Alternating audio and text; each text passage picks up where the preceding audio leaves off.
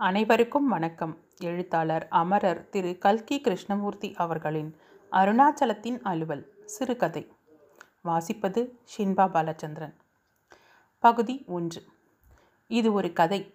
இந்த செய்தியை ஆரம்பத்திலேயே நான் வற்புறுத்தி சொன்னாமற் போனால் ஒருவேளை இதை ஒரு கட்டுரை என்றோ பிரசங்கம் என்றோ நினைத்து கொள்வீர்கள். மற்றொரு அபாயமும் உண்டு. இதில் வரும் சம்பவம் உண்மையாகவே நடந்தது என்று எண்ணிவிடலாம். அவ்வளவு நிஜம் போல் இருக்கும். பிறகு ஆசாமி யார் என்று தேட புறப்பட்டு விடுவீர்கள். விஷயம் அவ்வளவு விளம்பரமாவதை என் நண்பன் அருணாச்சலம் ஒருவேளை விரும்ப மாட்டான். இந்த பரந்த பூமண்டலத்திலே தற்போது தனி மனிதர்கள் முதல் அரசாங்கங்கள் வரையில் எல்லோரையும் திக்குமுக்காட செய்து வரும் பெரிய பிரச்சனை வேலையில்லா திண்டாட்டம் அல்லவா? நமது தேசத்திலும் இதுதான் பெரிய திண்டாட்டமாக இருக்கிறது. காந்தி மகான் முதல் நவநாகரிகத்திற் சிறந்த சர் எம். விஸ்வேஸ்வரையா வரையில் இந்திய பிரமுகர்கள் அநேகர் இந்த பிரச்சனையை பற்றி சிந்தித்து இதை தீர்த்து வைக்க வழி தேடுகிறார்கள். வேலையில்லா திண்டாட்டத்திலும் மத்திய வகுப்பார். அதாவது படித்த ஜனங்களுடைய திண்டாட்டம்தான் மிக கொடியது. ஏழை குடியானவர்கள் தொழிலாளிகள் முதலியவர்களின் திண்டாட்டம் அவ்வளவு பெரிதல்ல.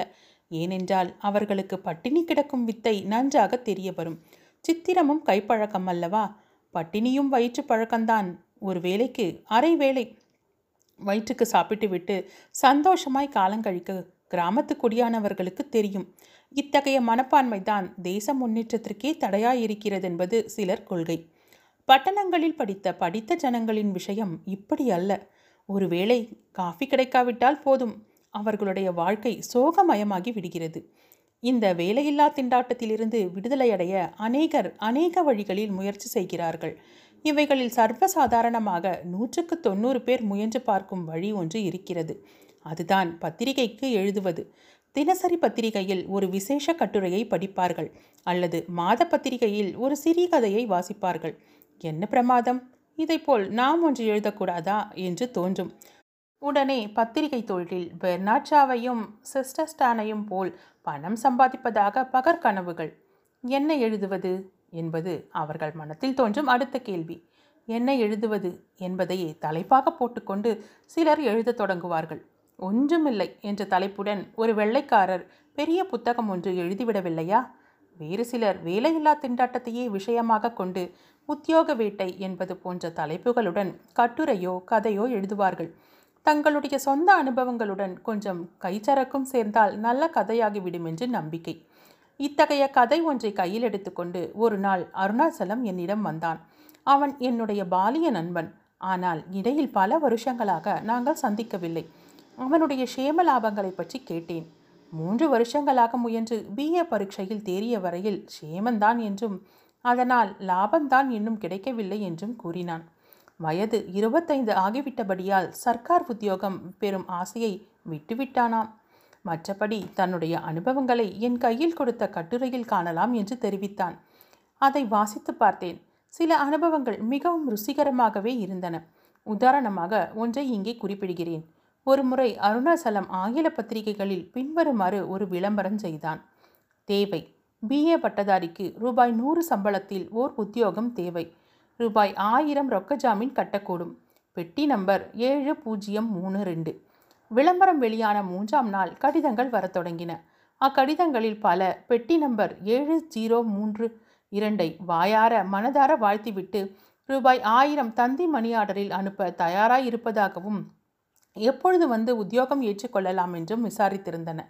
இப்படி எழுதியவர்கள் வெறும் பிஏக்கள் மட்டுமல்ல அவர்களில் சிலர் லிட்ரேச்சர் ஹானர்ஸ் பட்டம் பெற்றவர்கள் வேறு சிலர் typewriting short and book keeping முதலியவைகளும் கற்றுத் தேர்ந்தவர்கள். உண்மை என்னவென்றால் இங்கிலீஷ் என்னவோ சுலபந்தான் ஆனால் விளம்பரத்தை கண்டதும் அவர்களுக்கு ஏற்பட்ட பரபரப்பினால் விஷயத்தை நன்கு கிரகிக்க முடியாமல் போயிற்று. அவர்களுடைய கண்கள் விளம்பரம் முழுவ முழுவதையும் பார்த்தன. அவர்களுடைய வாய்கள் விளம்பரம் முழுவதையும் படித்தன. ஆனால் அவர்களுடைய மனத்தில் மட்டும் பின்வரும் வார்த்தைகள் தான் பதிந்தன. பிஏ ரூபாய் நூறு சம்பளம் ரூபாய் ஆயிரம் ரொக்க ஜாமீன் பெட்டி எண் ஏழு பூஜ்ஜியம் மூன்று இரண்டு. இன்னும் சிலர் விளம்பரத்தை சரியாக அர்த்தம் செய்து கொண்டு பதில் எழுதியிருந்தார்கள். ஆனால் அவர்களில் ஒருவரை தவிர மற்ற எவரும் மாதம் முப்பது ரூபாய்க்கு மேல் சம்பளம் கொடுக்க தயாரில்லை. அந்த விலக்கான ஒருவர் மட்டும் கேட்டதற்கு மேலேயே அதாவது மாதம் ரூபாய் நூற்றி இருபத்தைந்து சம்பளம் கொடுப்பதாக எழுதியிருந்தார். இந்த தவறுதலினால் அவருக்கு ரூபாய் ஆயிரம் நஷ்டமாயிற்று.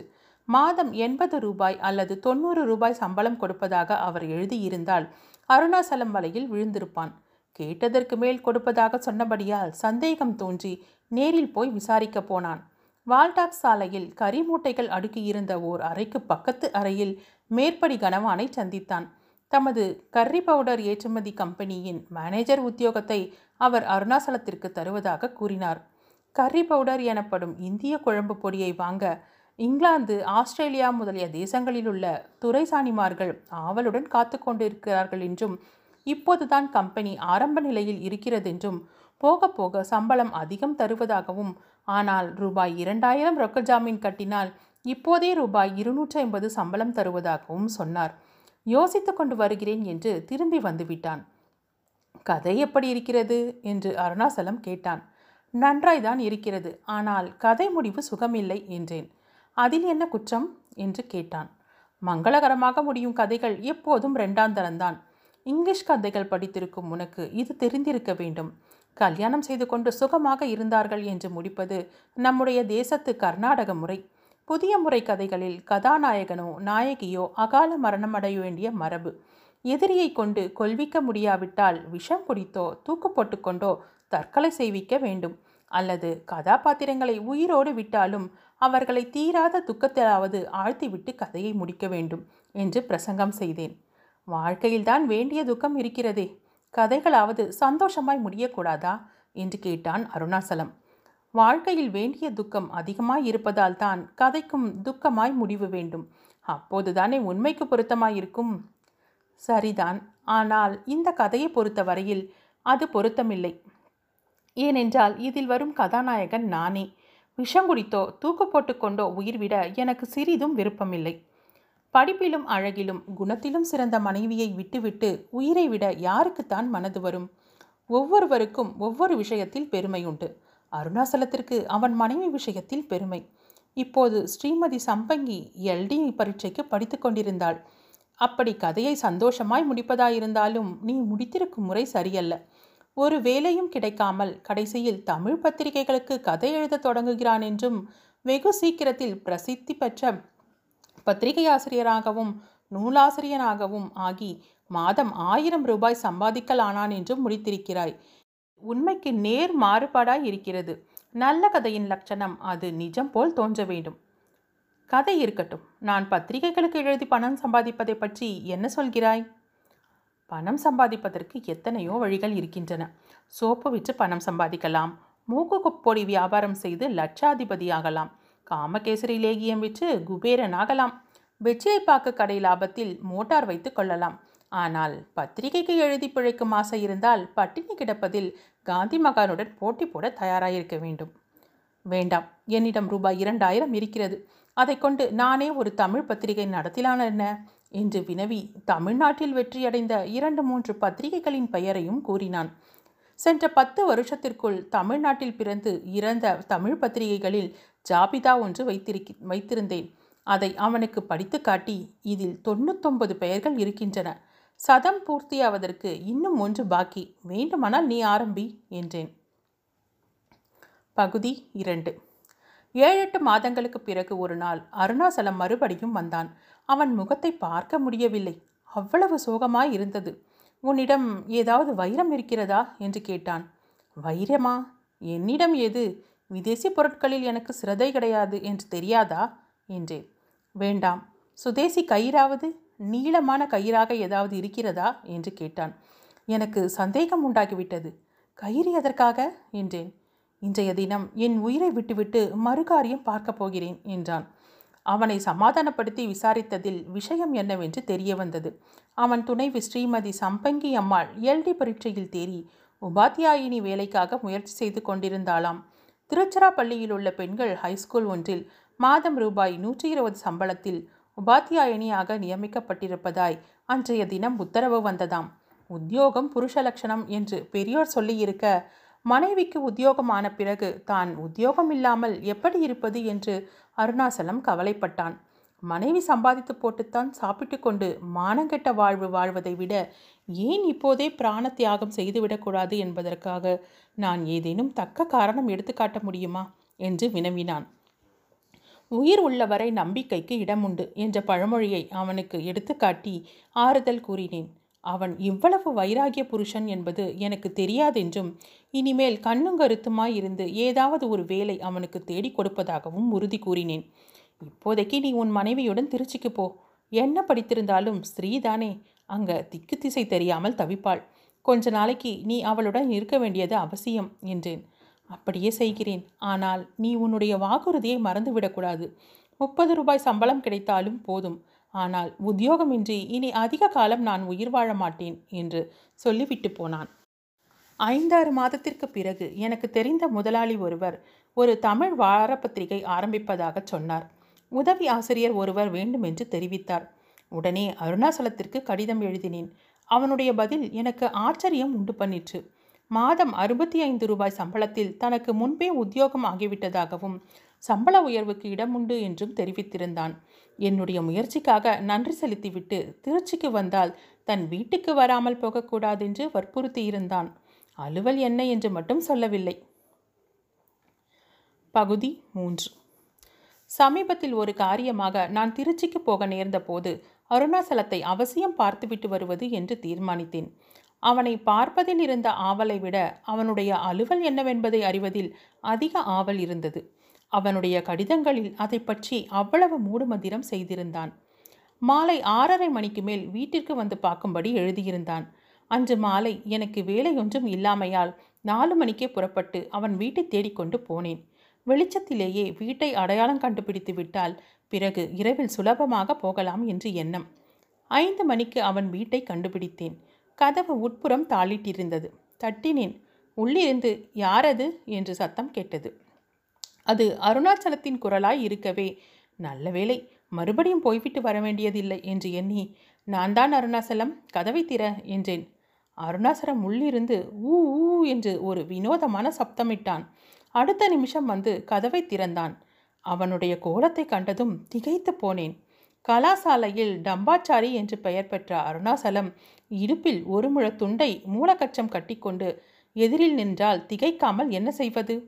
போதாததற்கு அவனுடைய ஒரு கை ஏதோ மாவில் அலைந்த அடையாளத்துடன் இருந்தது. அச்சமயம் அவன் அம் சமையல் வேலையில் ஈடுபட்டிருந்தான் என்பதை கண்டுபிடிப்பதற்கு புத்தி கூர்மை அதிகம் வேண்டியதில்லை. என்னை மளமளவென்று அழைத்துச் சென்று கூடத்தில் இருந்த ஒரு நாற்காலியில் உட்கார வைத்து சற்று உட்கார்ந்திரு இதோ குக்கரை இறக்கி குழம்புக்கு தாளித்து கொட்டிவிட்டு வந்து விடுகிறேன் என்றான். அப்போது அங்கே தொ தொங்கிய தொட்டிலில் கிடந்த ஒரு குழந்தை வீல் என்று கத்தியது.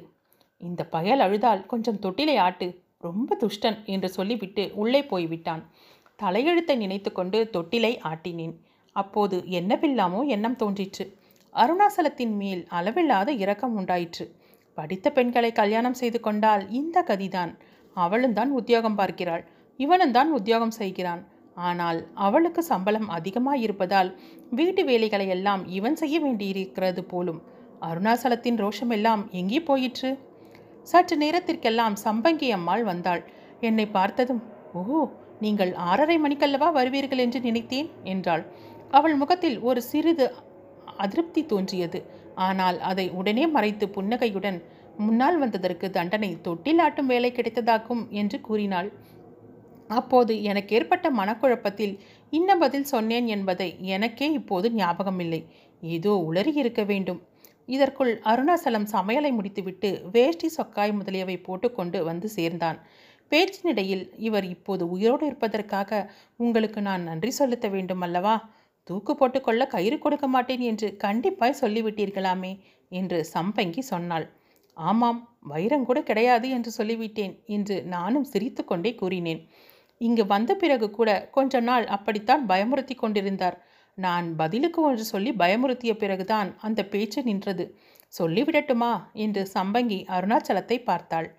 தாராளமாக சொல். எனக்கு ஆட்சேபனை இல்லை என்றான் அருணாச்சலம் இவர் அப்படி ஏதாவது தற்கொலை செய்து கொண்டு இருந்தால் நான் மறுநாளே பத்திரிகைகளில் படித்து உத்தியோகம் பார்க்கும் இளம் விதவைக்கு புருஷன் தேவை என்று விளம்பரம் செய்து கொள்வேன் என்று கூறினேன். அது முதல் செத்துப்போவதை பற்றி வாய் திறப்பதில்லை. ஒருவேளை உத்தியோகம் கிடைத்ததும் அந்த பேச்சை மறந்ததற்கு ஒரு காரணமாய் இருக்கலாம் அல்லவா? என்றேன். ஆரிய கூத்தாடினாலும் காரியத்தின் மேல் கண் என்பது போல் அவனுடைய அலுவல் என்னவென்று தெரிந்து கொள்வதிலேயே என் நோக்கம் இருந்தது. அதுவும் ஒரு காரணம்தான் என்றான் அருணாசலம். எந்த ஆஃபீஸில் அப்பா உனக்கு வேலை? அதை நீ சொல்லவே இல்லையே என்றேன். அருணாசலம் சிரித்துக்கொண்டே ஆமாம் நேரில் தான் சொல்ல வேண்டும் என்றிருந்தேன். என்னுடைய ஆஃபீஸ் இந்த வீடுதான். நீ வந்தபோது செய்து கொண்டிருந்தேனே அதுதான் என்னுடைய வேலை என்றான். முதலில் எனக்கு ஒன்றுமே புரியவில்லை. அப்புறம் நன்றாக விசாரித்ததில் பின்வரும் ஆச்சரியமான விவரங்கள் தெரிய வந்தன சம்பங்கி அம்மாளுக்கு கிடைத்த ரூபாய் நூற்றி இருபது சம்பளத்தில் அருணாசலத்திற்கு மாதம் ரூபாய் அறுபத்தைந்து சம்பளம் கொடுப்பாளாம். வீட்டு செலவுகளுக்கு தலைக்கு சரிபாதி போட்ட பின்னர் பாக்கி மிகுந்ததை அவரவர்கள் இஷ்டம் போல செலவு செய்வார்களாம் அல்லது சேர்த்து வைத்து கொள்வார்களாம். மேற்படி சம்பளம் வாங்குவதற்காக அருணாசலம் சமையல் குழந்தையை பார்த்து கொள்வது உள்ளிட்ட எல்லா வீட்டு வேலைகளையும் செய்ய வேண்டியது. ஒருவர் வேலையில் மற்றவர் உதவி செய்வது அவரவருடைய இஷ்டத்தை பொறுத்தது. ஆமாம் சார் இவர் மாதம் முப்பது நாற்பது சம்பளத்துக்கு எங்கேயாவது போய் உழைப்பதில் என்ன சாதகம்? இவர் இல்லாமற் போனால் நான் சமையற்காரியும் குழந்தைக்கு நர்ஸும் வைத்தாக வேண்டும். இவரும் வேறெங்கேயோ போய் சேவகம் செய்து நானும் இங்கே பணம் செலவழிப்பதில் என்ன நன்மை? இப்போது நாங்கள் சேர்ந்திருப்பதற்கும் வசதியாய் இருக்கிறதல்லவா என சம்பங்கி அம்மாள் கூறினாள். நான் எங்கே ஏதாவது அனுசித்தமாக பேசி அருணாசலத்தின் மனத்தை மாற்றி அவர்களுடைய குடும்ப வாழ்க்கைக்கு சனியனாய் விடப் போகின்றேனோ என்று அந்த அம்மாள் பயந்ததாக தோன்றியது. ஆனால் அந்த பயம் அனாவசியமேயாகும் ஏனெனில் அருணாசலம் தன்னுடைய நிலைமையில் முற்றும் திருப்தியுள்ள திருப்தி உள்ளவனாய் இருந்தான் அவனுடைய மனத்தை மாற்றுவதற்கு யாராலும் முடியாது. ஆனால் ஒரு தகராறு இருக்கிறது. அதை நீதான் பஞ்சாயத்து செய்து தீர்த்து வைத்துவிட்டு போக வேண்டும் என்றான். முடியுமானால் செய்கிறேன். அது என்ன? என்று கேட்டேன். நான் வேலை ஒப்புக்கொண்டு ஒரு வருஷம் ஆகிறது. அவ்வப்போது சம்பளம் உயர்த்த வேண்டுமென்று அப்போது பேச்சு. இந்த வருஷம் பள்ளிக்கூடத்தில் இவளுக்கு சம்பளம் உயர்த்தாதபடியால் எனக்கும் சம்பள உயர்வு கிடையாது என்கிறாள். இது நியாயமா? இவளுடைய சம்பளத்திற்கும் என்னுடைய சம்பளத்திற்கும் என்ன சம்பந்தம்? என்றான். ஆமாம் சார் உலகமெல்லாம் நூற்றுக்கு பத்து சம்பளம் குறைத்திருக்கிறார்கள். இவருக்கு எப்படி சார் உயர்த்த முடியும்? என்றாள் சம்பங்கி. நான் யோசித்தேன் என்னுடைய அனுதாபம் எல்லாம் அருணாசலத்தின் பக்கம்தான் இருந்தது. ஆனால் அவன் பக்கம் பேசுவதில் ஓர் அபாயம் இருப்பதை உணர்ந்தேன். என்னுடைய வீட்டில் என் மனைவி குடும்ப வேலை பார்ப்பதற்கு இந்த மாதிரி சம்பளம் கேட்கத் தொடங்கினால் நான் தாராளமாக இருக்க முடியுமா? நீங்கள் தான் இருக்க முடியுமா? ஆகவே இப்போது அருணாசலம் பக்கம் பேசினால் ஆண்குலம் முழுவதற்கும் ஒரு பிரதிகூலத்தை செய்தவர்களாமோம் என்று தோன்றியது. தீர ஆலோசித்து பின்வருமாறு தீர்ப்பு கூறினேன். அம்மாளுடைய சம்பளத்திற்கும் உம் சம்பளத்திற்கும் சம்பந்தமில்லை. இதை காரணமாக காட்டி உனக்கு சம்பள உயர்வு இல்லை என்று சொல்வது தவறுதான். ஆனால் நீயும் காரணமின்றி சம்பள உயர்வு கேட்கக்கூடாது. உன் உத்தியோகத்திற்கு வருஷா வருஷம் சம்பள உயர்வு சரியன்று. ஒரு குழந்தை அதிகமானால் ஓர் ஐந்து ரூபாய் சம்பளம் அதிகம் என்று ஏற்படுத்திக் கொள்வது நியாயமாய் இருக்கும். தீர்ப்பு சம்பங்கி அம்மாளுக்கு மிகவும் திருப்தி அளித்திருக்க வேண்டும் என்று தோன்றியது. ஏனெனில் அவள் எங்கள் இருவரையும் உட்கார வைத்து சாப்பாடு பரிமாறினாள். அருணாசலத்தின் வேலையில் உதவி செய்ய தனக்கு அன்று இஷ்டம் என்று தெரிவித்தாள். அவர்களிடம் விடை பெற்று கொண்டு வாசற்படியை தாண்டும் போது இந்த ஏற்பாட்டின்படி கீழ் அந்த தம்பதிகள் சந்தோஷமாய் வாழ்க்கை நடத்த முடியுமா? அவர்களிடையில் அன்பு இருக்குமா என்ற எண்ணம் மனத்தில் தோன்றியது. அப்போது என்னை அறியாமல் நான் விட்டு பிரிந்தவர்களை திரும்பி பார்த்தேன். வெட்கம் கெட்டவர்கள் நான் அப்பால் போகிற வரையில் தாமதிக்கக்கூடாதா? கதை முடிந்தது.